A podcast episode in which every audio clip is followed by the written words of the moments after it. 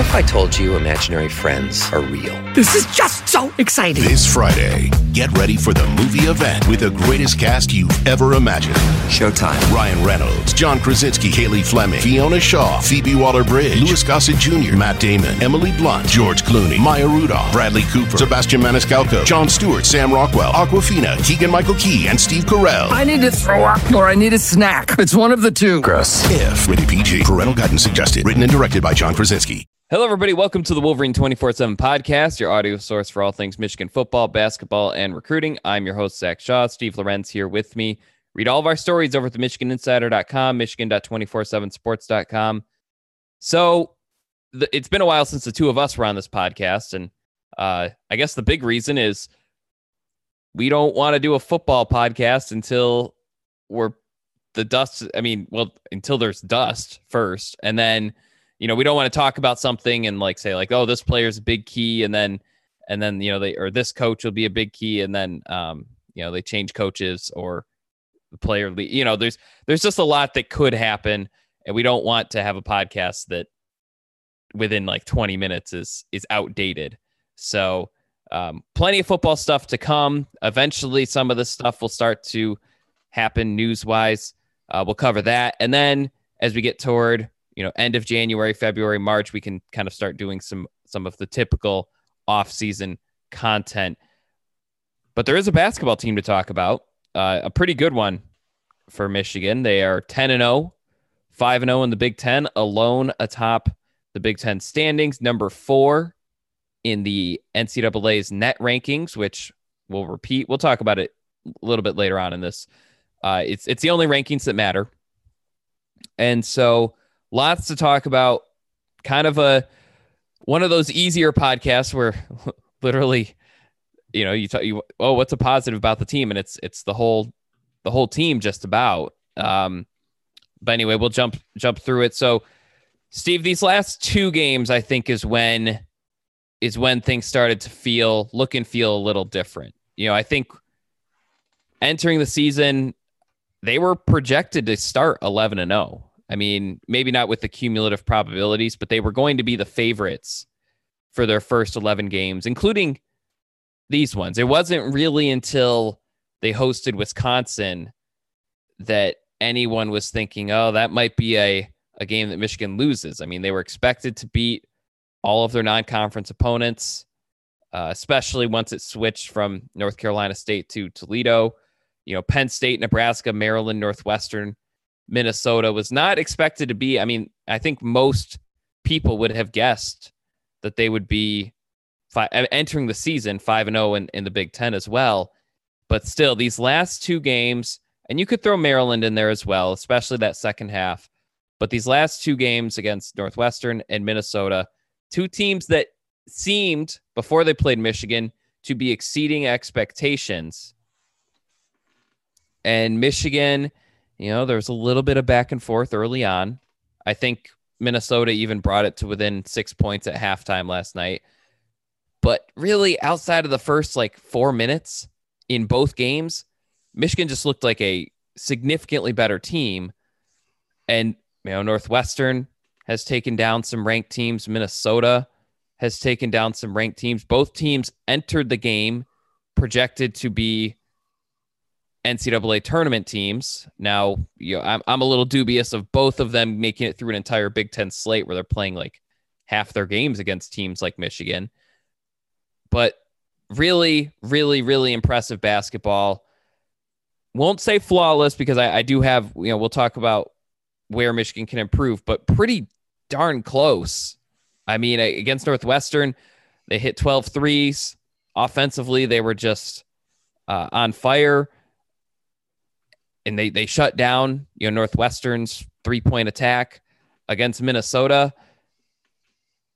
Maybe the best defensive performance I can remember, and I covered Michigan's you know number one ranked defense in 2018. Uh, you know some of these other defenses. So maybe best ever is is hyperbole or an overreaction or recency bias, but man, oh man, it just seemed like every possession Minnesota just had this look on their face that was just like, again, with the defense. So, Steve, what was what in these last two games, and, and you can talk about the whole season if you want, but what has been the most impressive part about the team's play for you? Uh, besides Dickinson, because I think that's the de facto answer.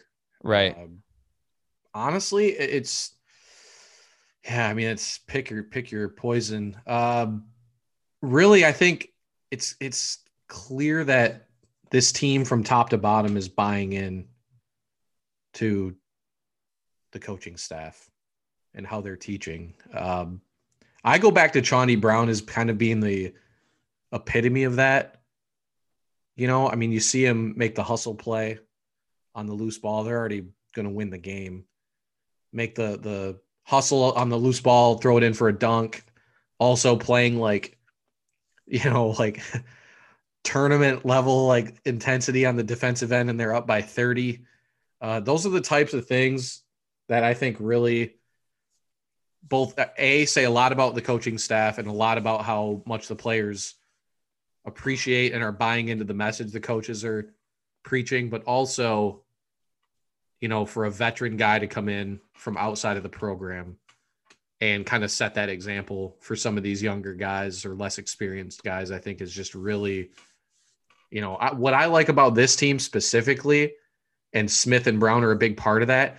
You just now have such a, a an interesting mix of characters uh, on the roster that in a lot of ways i'm not getting ahead of myself here but just history has kind of shown having like such a mix of, of talent depth experience you know you see kentucky struggling you see really i mean for all the talented players like kentucky has pulled in i think they've won what one title Yep. under calipari and that, that was anthony davis was on that team who's like an was an uber talent at the college level you know, it's like by and large, teams that are winning the cha- winning at the college level still have to ha- have had like a lot of experience and experienced players and, and veteran like leaders.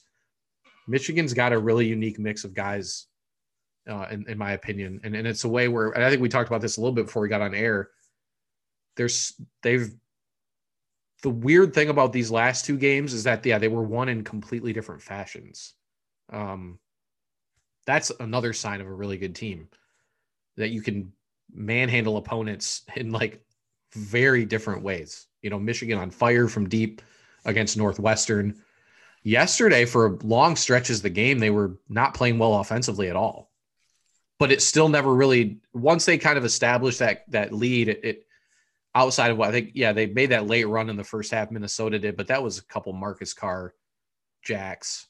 Um, he's just a really good player, you know. But but never felt like Michigan was really not in control of the game because of that defensive ability. So I, I, like I just like the variety of players that Michigan offers, and also, like I said, sort of that that buy-in. And then, like again, I think it's one of those things that with this roster, with this group, you can kind of tangibly see it when you're watching them. Um, you know, it just they've gotten a lot better on the defensive end in a very very short amount of time.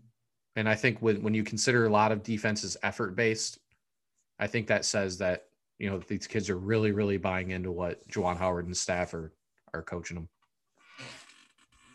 Right. Yeah. No, I agree. I think um, I think that's the big one is that the team is is bought in, and and that can be that can mean a few different things. One, I do think defense is very much about buy-in. It's not like football where, um, you know, you. I mean, there is play calling, there are sets, there are defenses that you run, but uh, it's a little bit more about effort and desire. I mean, look, I, that was the Xavier Simpson factor, right? Is that he was such a good defender, not because he was like really long limbed or, you know, could jump, you know, it was because he just really wanted to be a good defender and he cared about it. Um, and, and I'm actually to go with, well, I'm trying to think like how to differentiate from yours because I think our points are very similar. I think there's three things going on. There's there's the buy-in, there's the extra effort plays, and there's the defense. And and to me, I think I think the defense has been the most impressive over the last two days because or last two games because they didn't we weren't going into this season thinking, oh, this will be a really good defensive team. In fact, four or five games in, I think most people kind of thought, hey, this this team might not be that good on defense. You know, they, they gave up 82 points to Bowling Green. I know 71 points in in regulation to Oakland. Um, you know, 71 points to Toledo.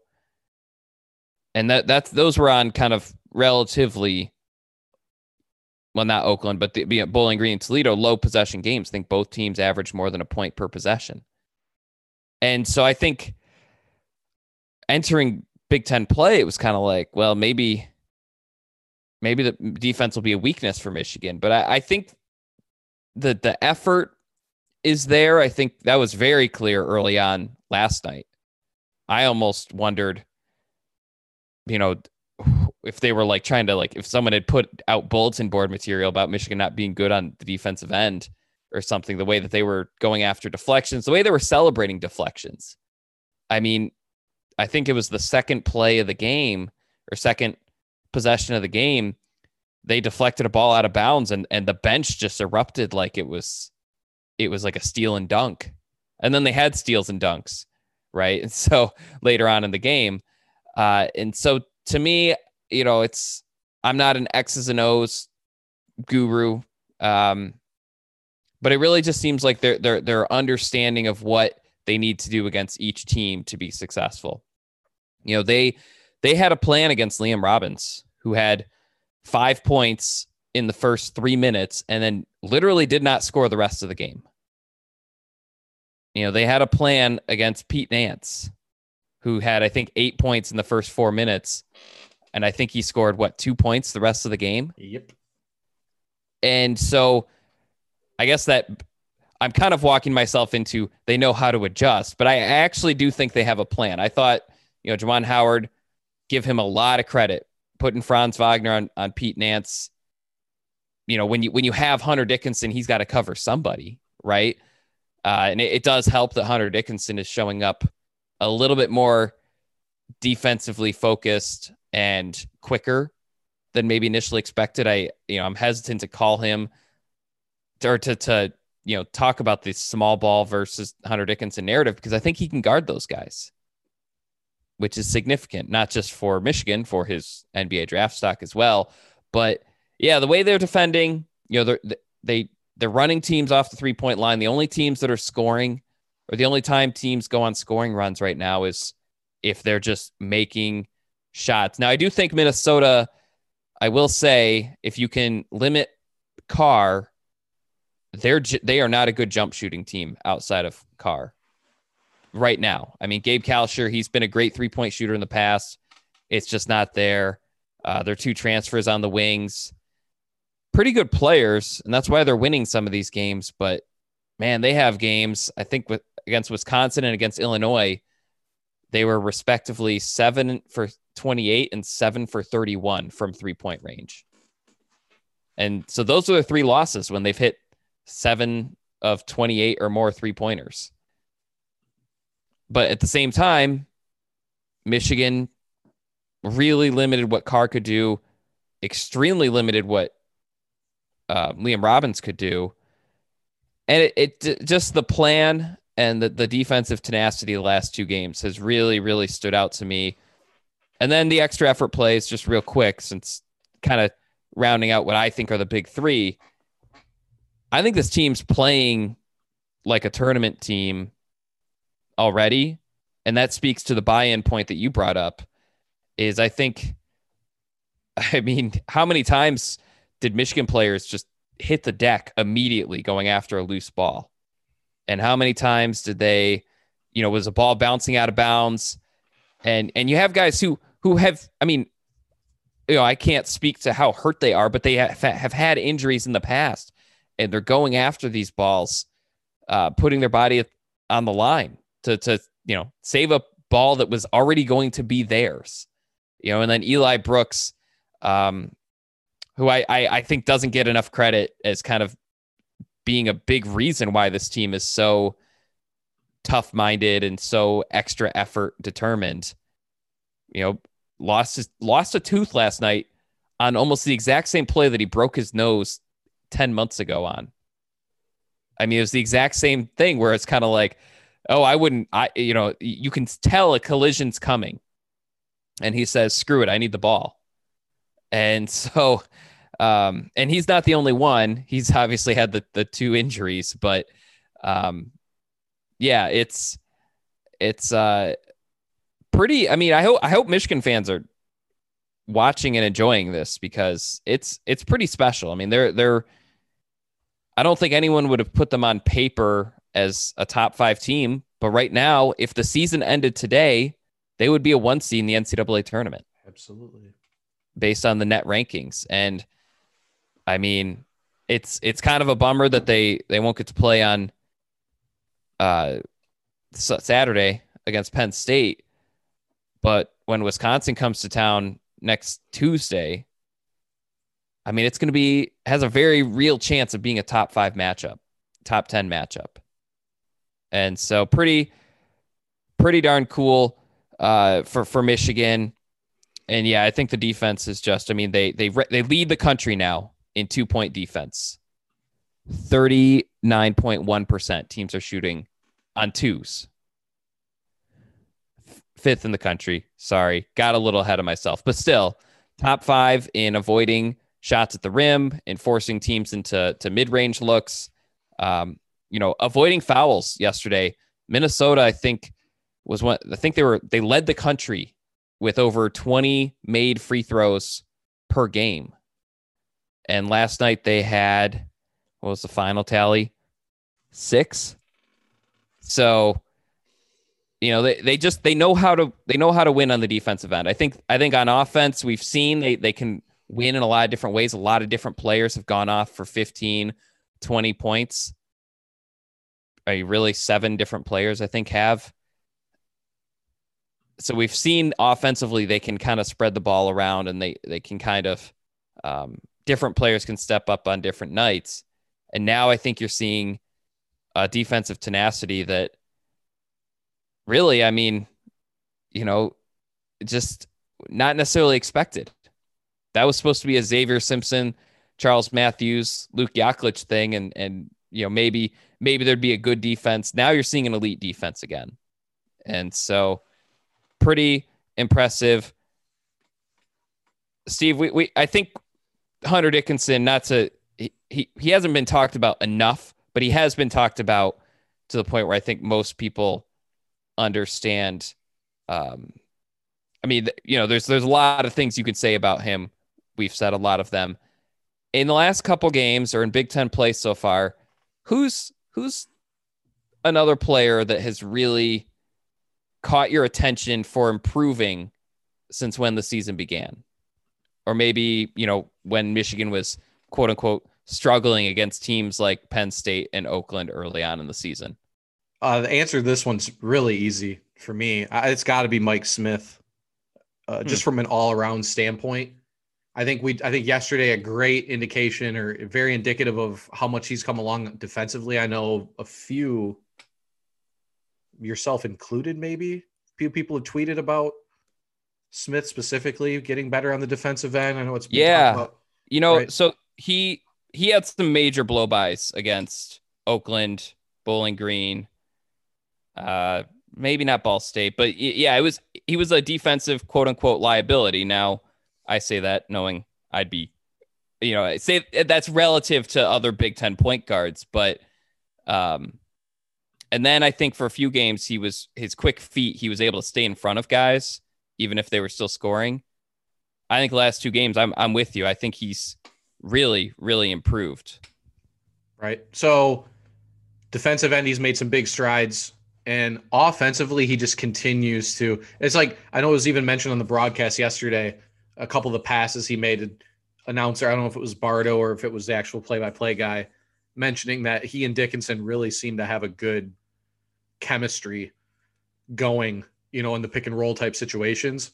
Fascinating to me, or even on Smith's drive and dishes. Um, Smith's almost always making the right choice, making a, a, pass in the right spot to make it easier for Dickinson.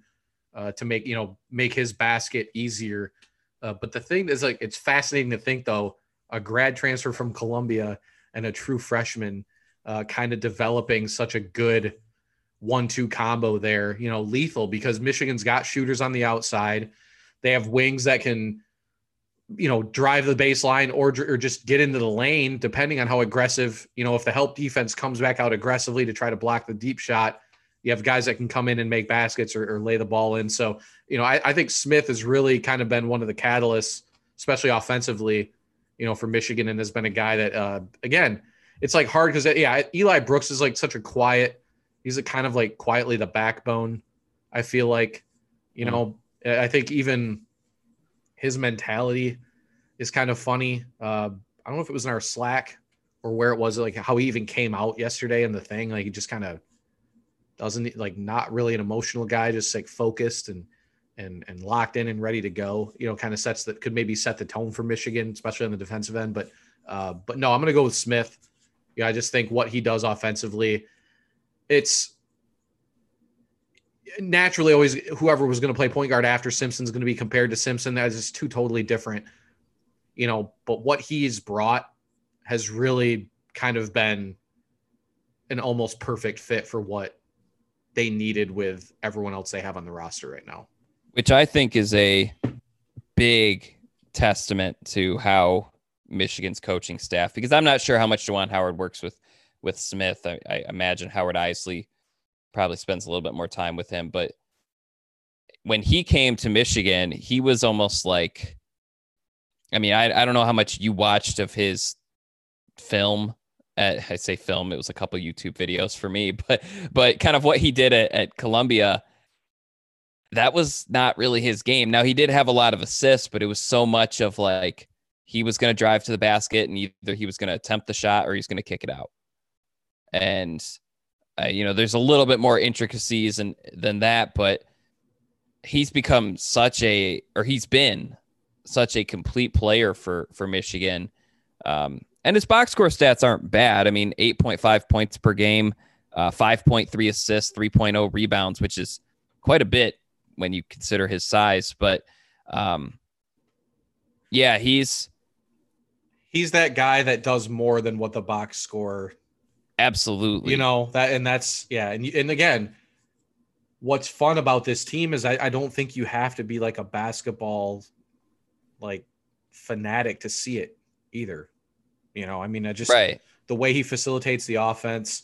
The other thing is like I always watch with the point guards too is knowing when to push, knowing when to settle things down. Like he seems to have a very good feel. And again, I think what's so impressive about that is this is a totally different group of guys than he's played with anytime in his college career.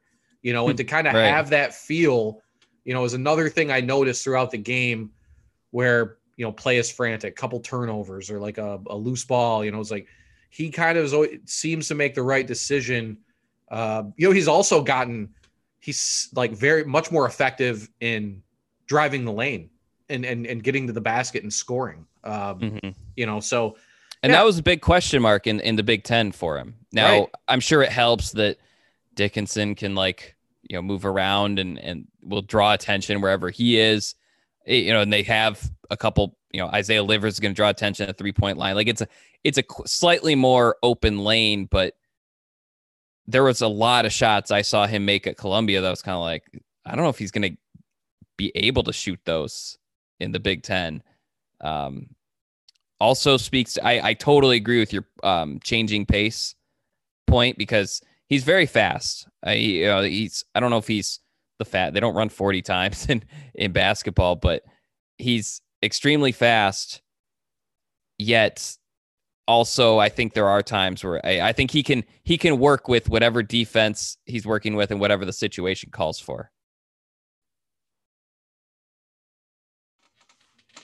Yeah, I mean, I just it's it's fascinating. So the thing is, is all these guys are all feeding off each other, though. Also, you know, and like you said with Dickinson, it's the same with you know Wagner taking a step forward mm-hmm. is helping helping these guys be more effective. So it, it's really that's kind of going back to the first question. That's kind of another point that has really been kind of fun to watch is how again, I just the the combo, not just we talk about the veterans and the, and the youth and the experience and stuff, but also just the player types seem to mesh really well together. Now, Michigan has thrown a couple kind of funky lineups out there at different points. You know, normally like late first half, early second half lineups. There've been some some interesting groupings, but for the most part, even when the, just the slight tweaks, uh, it seems to be working. You know, and uh, Mm-hmm. so so that's another area. You know, where like I say, you see Smith starting to excel, and part of that could be because Dickinson is playing at a really high level, but you know, it's also you know Wagner and Brown, and you know, it's just like as a team, it's like this is why they're able to win these games the way they have, and it still doesn't seem like Isaiah Livers is quite playing like Isaiah Livers, right? I mean that that's, uh, you know, how these guys are all still able to feed off each other, where it's not if player A, you know, normally a, a lot of times the fear has been if player A is off, then player B better be on, or they're going to be in trouble as a team for said game. Michigan feels like it feels like there's a deep enough group of guys that can fulfill that A or B role in a given in a given game to where you can get away with a guy one of your better players maybe having an off night or having a couple off nights you know and that's that's really been another area where it's been kind of neat to see because again like i said i mean livers i don't know how many points he had last night. He ended up with 14. right? So, So again a, not a quiet nothing. a quiet 14 but still though like he's still his decision making's been a little i just he doesn't seem like quite like early season isaiah livers maybe. Um meaning my point is is that there's still growth there so that they're still performing the way they are with him. I, th- I still think he, there's more there for him and, and could really even raise the ceiling of what's already you know we've seen what's happened now with wagner playing the way that he is uh, you know and effective as he is on both ends of the floor now looking the way that we thought he would or could. You know it's like i think livers is a guy that i think is a, is a somebody who could have a couple 20 25 point games in him still easily you know and, and we haven't seen that in a while and so uh yeah The wait is over. The Chi returns with new episodes on Paramount Plus. What brings you to the show? Opportunity. Everybody get down! Right a new reign is coming to the South Side. Never should have sent a boy to do a woman's job. The Chi. New episodes now streaming. Visit ParamountPlus.com slash The Chi to get a 50% discount off the Paramount Plus with the Showtime annual plan. Offer ends July 14th. The subscription auto-renews. Restrictions apply.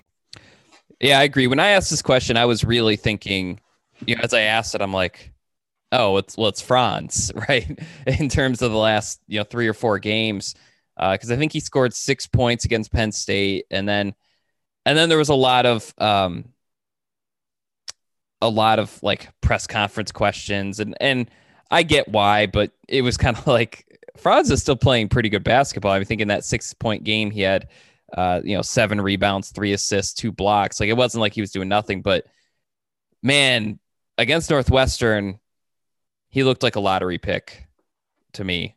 I, you know, if he, if if that becomes something he does in half of his games, he's to make a lot of money. He's to, you know, join a long list of Michigan first round draft picks, you know, who left after their second year as a starter. Um, and yeah, I think he, I think he's had a very good season as a two way player already. But I think the last, I'll say four games, I think he's really hit, um, hit a, a stride in terms of decision making, when to shoot, when to you know pass it off, when to get involved offensively, and it's it's it's worked. I mean, twenty points against Nebraska, nineteen against Maryland, and then these last two games, uh, 26 points, 17 rebounds, nine assists, seven blocks in in these two games. It's just, um, you know, I guess I guess you could say maybe he should be have a higher usage rate. You know, he should be a little bit more involved. Hard to say that when Hunter Dickinson scoring 28 points on what four, 15 shot attempts, but um, yeah, he's someone else that, you know, if it, it really, I think Michigan, I don't know if they'll lose a game this season if one of Wagner or Isaiah Livers has a quote unquote good game. You know, if they both have a good game, I don't think Michigan's going to lose, period. But if, as long as they get one of the two, because I think that's, that's, that's what makes Michigan impossible to guard. You know, big man. All right, you can you can double a big. You can kind of hone in on on Hunter Dickinson. You can with Isaiah or with um, Eli Brooks and and Mike Smith. You can kind of and I throw Chaundee Brown in there as well. You can kind of figure out how to defend those guards. You can you can kind of slow down the two the two man game. But if they can just kick it out to Isaiah Livers, who can hit a three, right. or Franz Wagner, who can, you know, drive to the rim and, and dunk over uh, someone guarding him that's like four inches shorter than him, just uh, just not going to work. Uh, you know, if you're a defense trying to face Michigan. So, as you as we've kind of t- touched on a few times, just a really complete and balanced team, especially on offense, and, and you're starting to see it on defense as well. Where, I mean, good luck, right? To to other teams. I mean, I I've watched 10 games. I'm not sure how I would defend them. I'm not sure which player. I, I mean, I guess it would be Hunter Dickinson, but um, you know, he he's looking pretty hard to stop himself. Steve, couple couple other quick hitter questions. What do you think? It there might not be a true quote unquote weakness for Michigan since they're 10 and 0. I mean, we have to see how they lose before we can guess how they might lose. But what do you think is um is a weakness or or something something that you know say when they face Wisconsin, the Wisconsin, Illinois, and and Iowas of the Big Ten, you know some of the other top teams, uh, a trouble area that might come to fruition or might be something that Michigan may want to work on in these next few days. Got to be turnovers, right? Yeah, I think that's the. I mean, that's the natural number answer, one. Yeah, right which again, the, the, the I know a couple hours, like three or four games ago, some posters on the board complaining. You know, it's not like it was with Beilein. With Beilein, they never turned the ball over. Michigan still actually had one of the best assist to turnover ratios in the country last year. I do think that's a Xavier Simpson thing.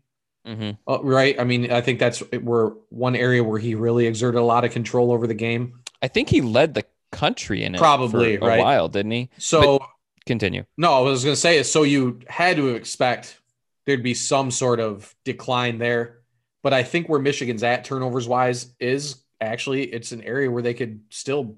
I think they could still easily Im- improve. I don't think it's going to be this steep of a decline throughout the season.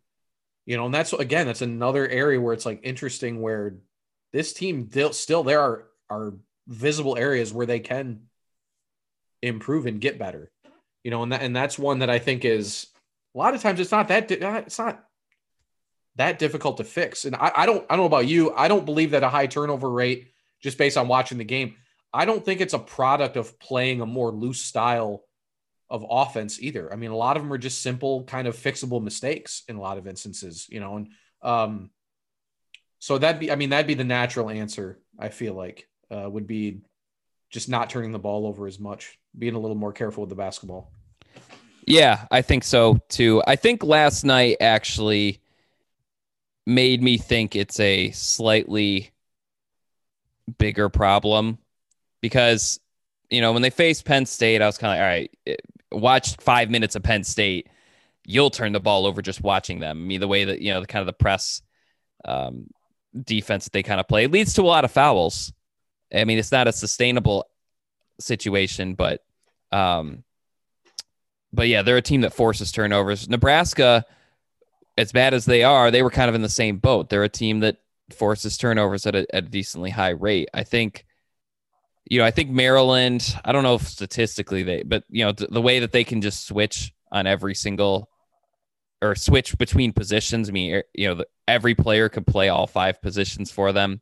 Seems like um, you know, but now the last couple games, they've played teams that don't force turnovers very much. Northwestern, I think 311th in forced turnover rate. Uh, and then Minnesota, I think they're in the yeah they're 223rd in out of you know the 350 or so Division One teams. So not not teams that really even try to force turnovers, and Michigan still kind of coughing the ball up a little bit too much. Uh, 13 last night, so about one in five possessions they turn the ball over. Uh, sloppy might be a stretch because some of their passes are great, but it seems like there are some hiccups where just kind of passing the ball, trying to work around the defense. They they they've thrown it out of bounds a few times. Uh, they've had a few where it tipped off. I think there were two last night that were like, was that an alley oop or a really bad shot or a pass that went a little too high? Uh, and, and just like kind of those kind of plays where they're sort of forced, but they're not that forced, or you know, work quickly down the court and it it the ball just kind of slips out of their hands. So, um, I guess I mean Michigan's aware of it. You know, they aren't they aren't dismissing it when we ask them. They're like, no, it's something we got to clean up. Uh, that that's their kind of general response.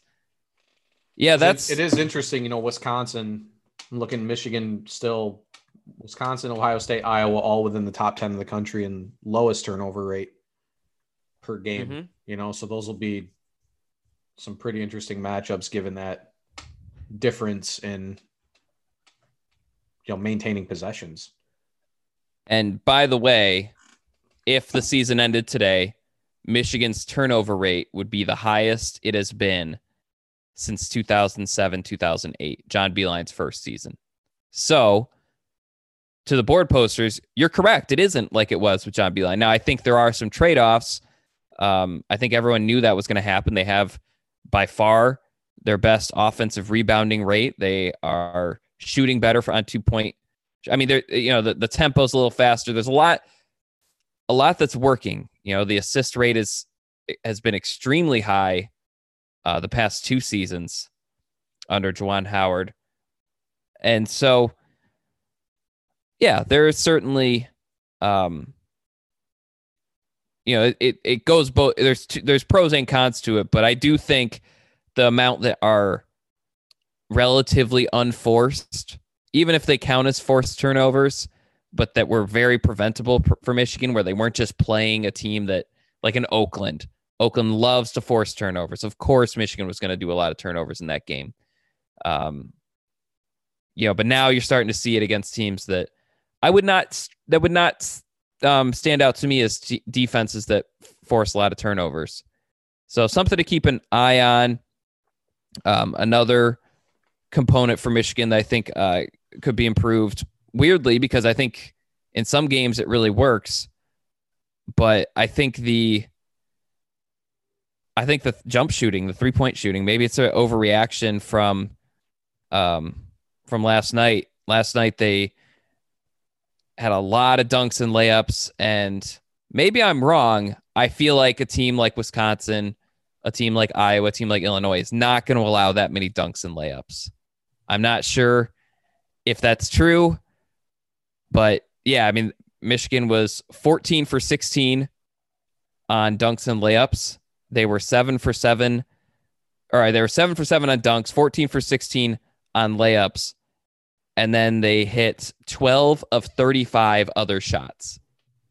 You know, they won't always go four for thir- 13 from the three point line, um, but 12 for 35. I mean, that, that just says this team is not infallible. I mean, they, I, I think they have some shooters, Isaiah Livers, especially, but I think, you know, Franz Wagner, Chaundee Brown, you know, Mike Smith have all shown they can be quote unquote streaky shooters. We haven't really seen Terrance Williams or Hunter Dickinson show off their three point shooting yet.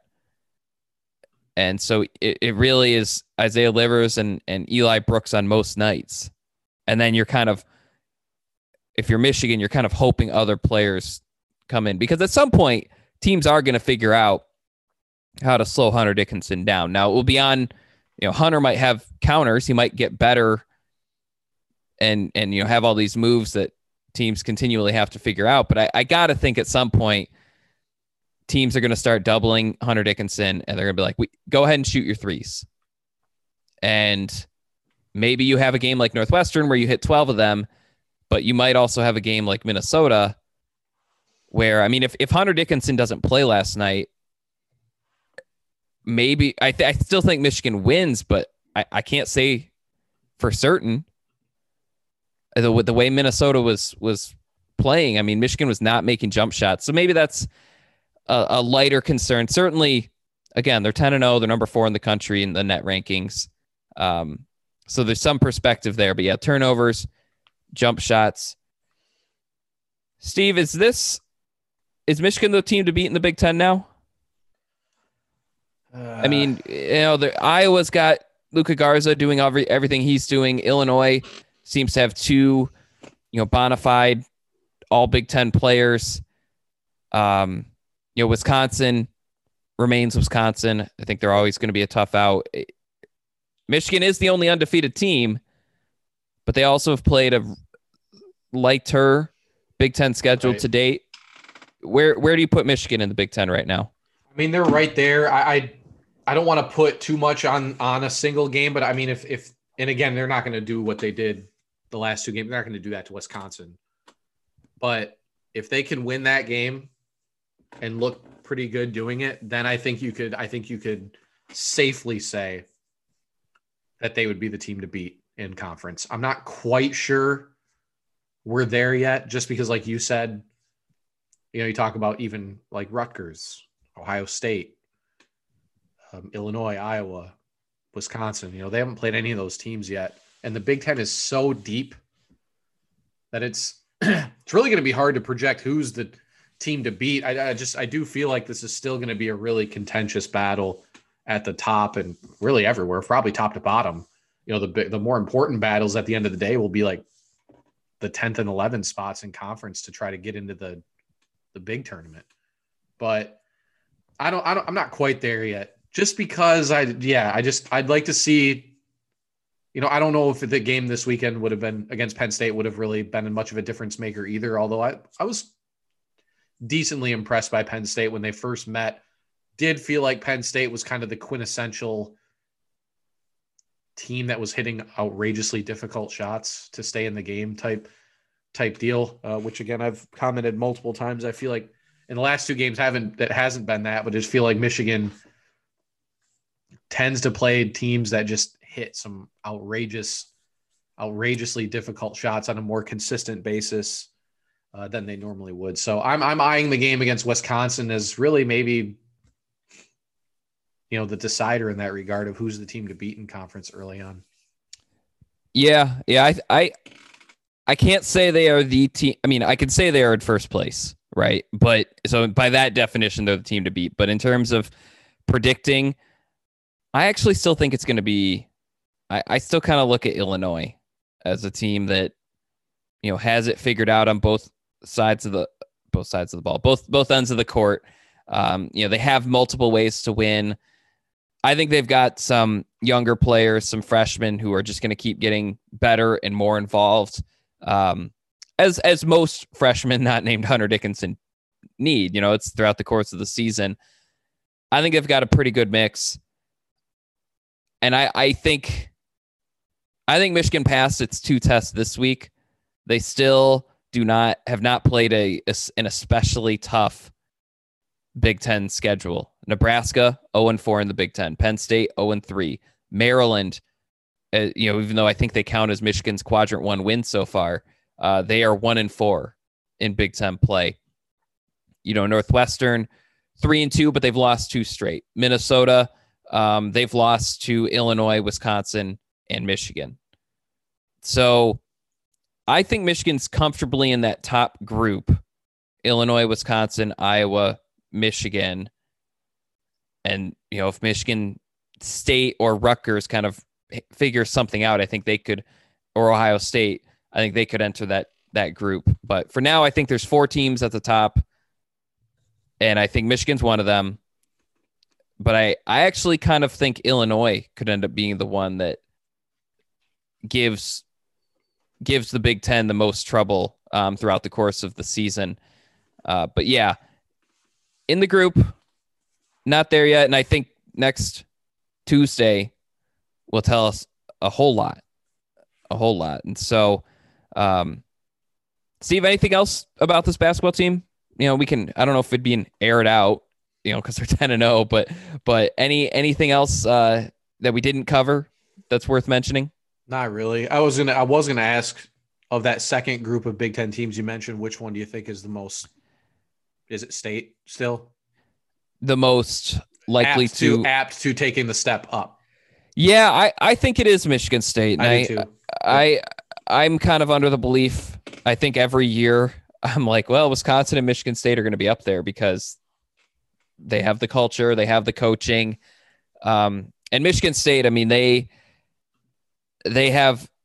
I'm not sure what's going to happen with their front court. I I almost feel like Izzo wants to go in the lab for like two weeks and figure it out. But you know, Hoggard, I hope I'm saying his name right. Um, at point guard, I think I think he's he's working out well. I think they've won two straight with him there, actually.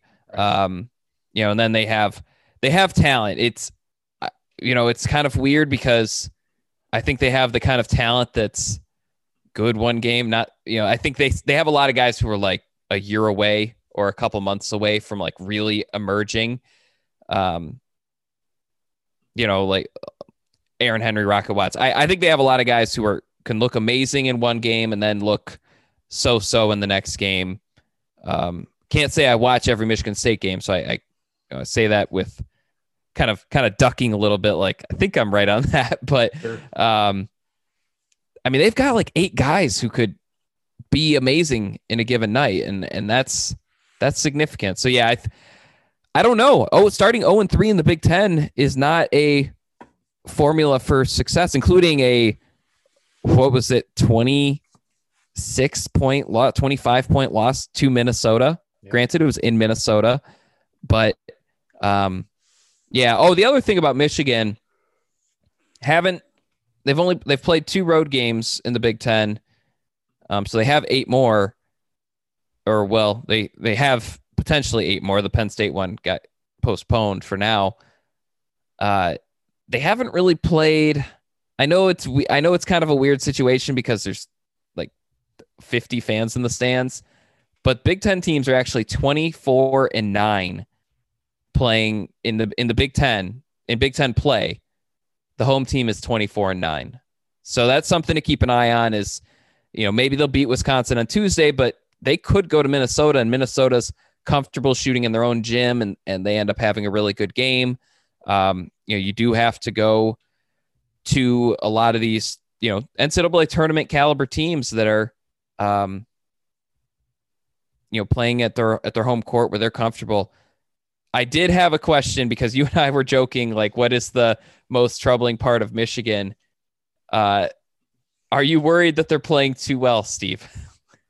I mean, it wasn't so like I tweeted that last night and it was like sort of a tongue in cheek type Right. joke, but I mean, there was that stretch for like three, four minutes yesterday where it was like it almost looked like somebody put like a video game on like auto mode or something where like everything was just all in one motion. Everything was perfect. I think there was a, a play where It was like a 20 nothing run. yeah, actually. Yep. Yeah. And it was and it was right when they capped it off. There was the play where it was like somebody got beat by the dribble and or off the dribble, and then it looked like Wagner had eyes in the back of his head and turned around and made a beautiful block. And then they went into transition, and it was just like, what the hell is going on? like it was just like it was almost uh symphonic, I guess, uh, as far as like the way it was just like everything was just like perfect. Um, so you know, it's like it's just one of those things though where you know you're you see the 16 next to Minnesota and you see Michigan beating them like doubling them up.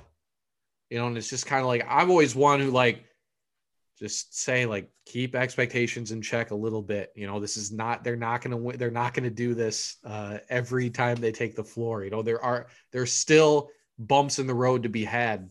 You know, and I think those bumps in the road are important, you know, for for any team that wants to make a deep run in the actual tournament. So, I that's just what kind of the way I looked at it, but um you know, just yeah, keep some expectations in check here. I mean, I, obviously we all agree the team is much better than what we thought they were going to be, and they look they really do look like they have staying power uh, on a national level this season. As far as this is not a mirage because there's too many different weapons. There's too many different ways they're winning basketball games.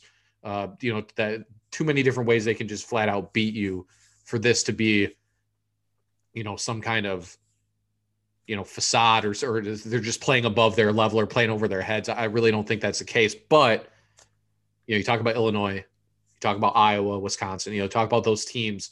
You know, Michigan's the the toughest part of their road is still ahead of them. So you know, I think be prepared for some potential bumps there. He like Hunter Dickinson is no way he's going to shoot 80% from the field for the right. He he's like a creative player uh, right now offensively as far as like just the efficiency is is ridiculous you know, and so, you know, that's I just try to say like take a step back, enjoy it first right. of all, because this is it is it's been it's even just it's a covering fun it, good team too, ab- isn't absolutely, it? Yeah, absolutely. I, I, They're having fun. They play a fun style of basketball. You have a famous alum coaching the team guy's passionate as hell about the program. I was gonna say he's really endearing. Abs- yeah. Absolutely. You know, and again, honestly, it really and we say this as Michigan just signed the number one class in 2021. He really is to me kind of approaching that. Why would you not want to go play for this guy type level? Because they're succeeding. The kids, and like we took the first point we made the top of the episode is that this group is totally buying in from top to bottom. And he's just a charismatic, like good dude, you know, who who has experience at the NBA level, and by all accounts, now we're seeing it can coach and knows how to assemble a staff too mm-hmm. that can coach. You know, and so that's what I say is like it really kind of is like, you know, you can kind of see the the future right now is is very, very, very bright, you know, and and um that's why I say like you know they're they're recruiting they they signed two five stars they're in on a bunch of kids in 22 it's like you really are kind of wondering what kid in the country who is going to go the college route you know what what kid should not give Michigan a look? You know you feel like you should if you're an elite guy right now you should be giving Michigan a look. And uh different from Beilein right? Because it was more of a process with Beilein. Loved the way Beilein did things. You know we're seeing what Duncan's doing in the NBA seen what a lot of guys that he recruited are doing in the NBA. This is but this is just a totally different way and really in my opinion a more exciting kind of way that they're building the program and just I don't know, it just it does feel a little bit different as far as just the general aura around the program right now.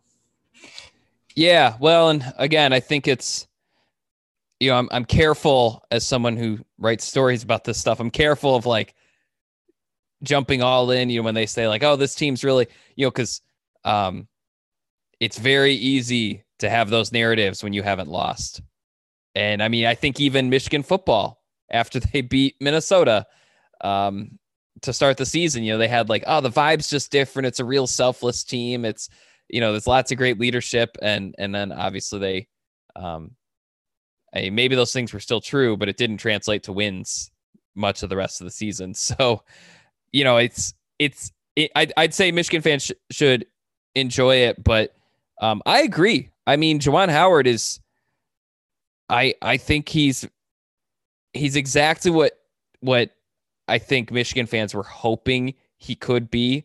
You know, pretty pretty darn good at X's and O's. You know, has comes into every game with plans. You know, even if they have to adjust them or change them.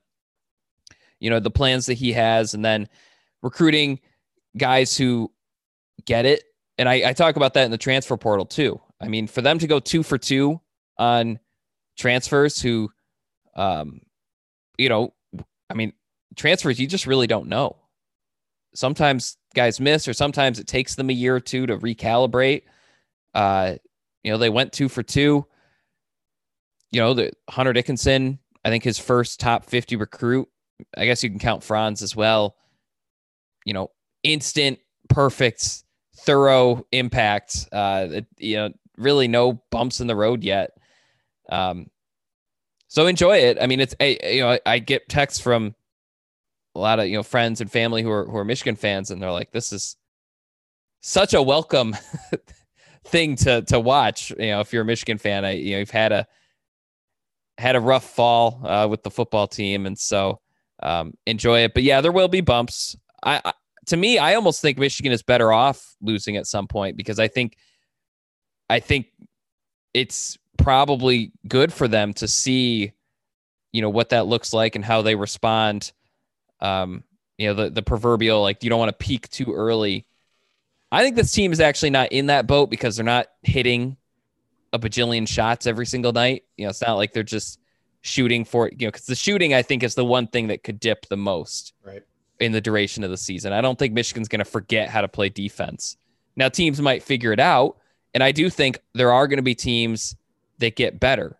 I mean, this happens. You know, Purdue and Iowa always strike me as teams that look so good in December and January, and then teams like Michigan under Beilein would like kind of catch up, and then by the Big Ten tournament, you know, Iowa or, or Purdue might have been the one or the two or the three seed, but Michigan was the better basketball team in the Big Ten tournament. And so, um, you know, h- how does a Michigan State improve throughout the season? How does Rutgers improve throughout the season?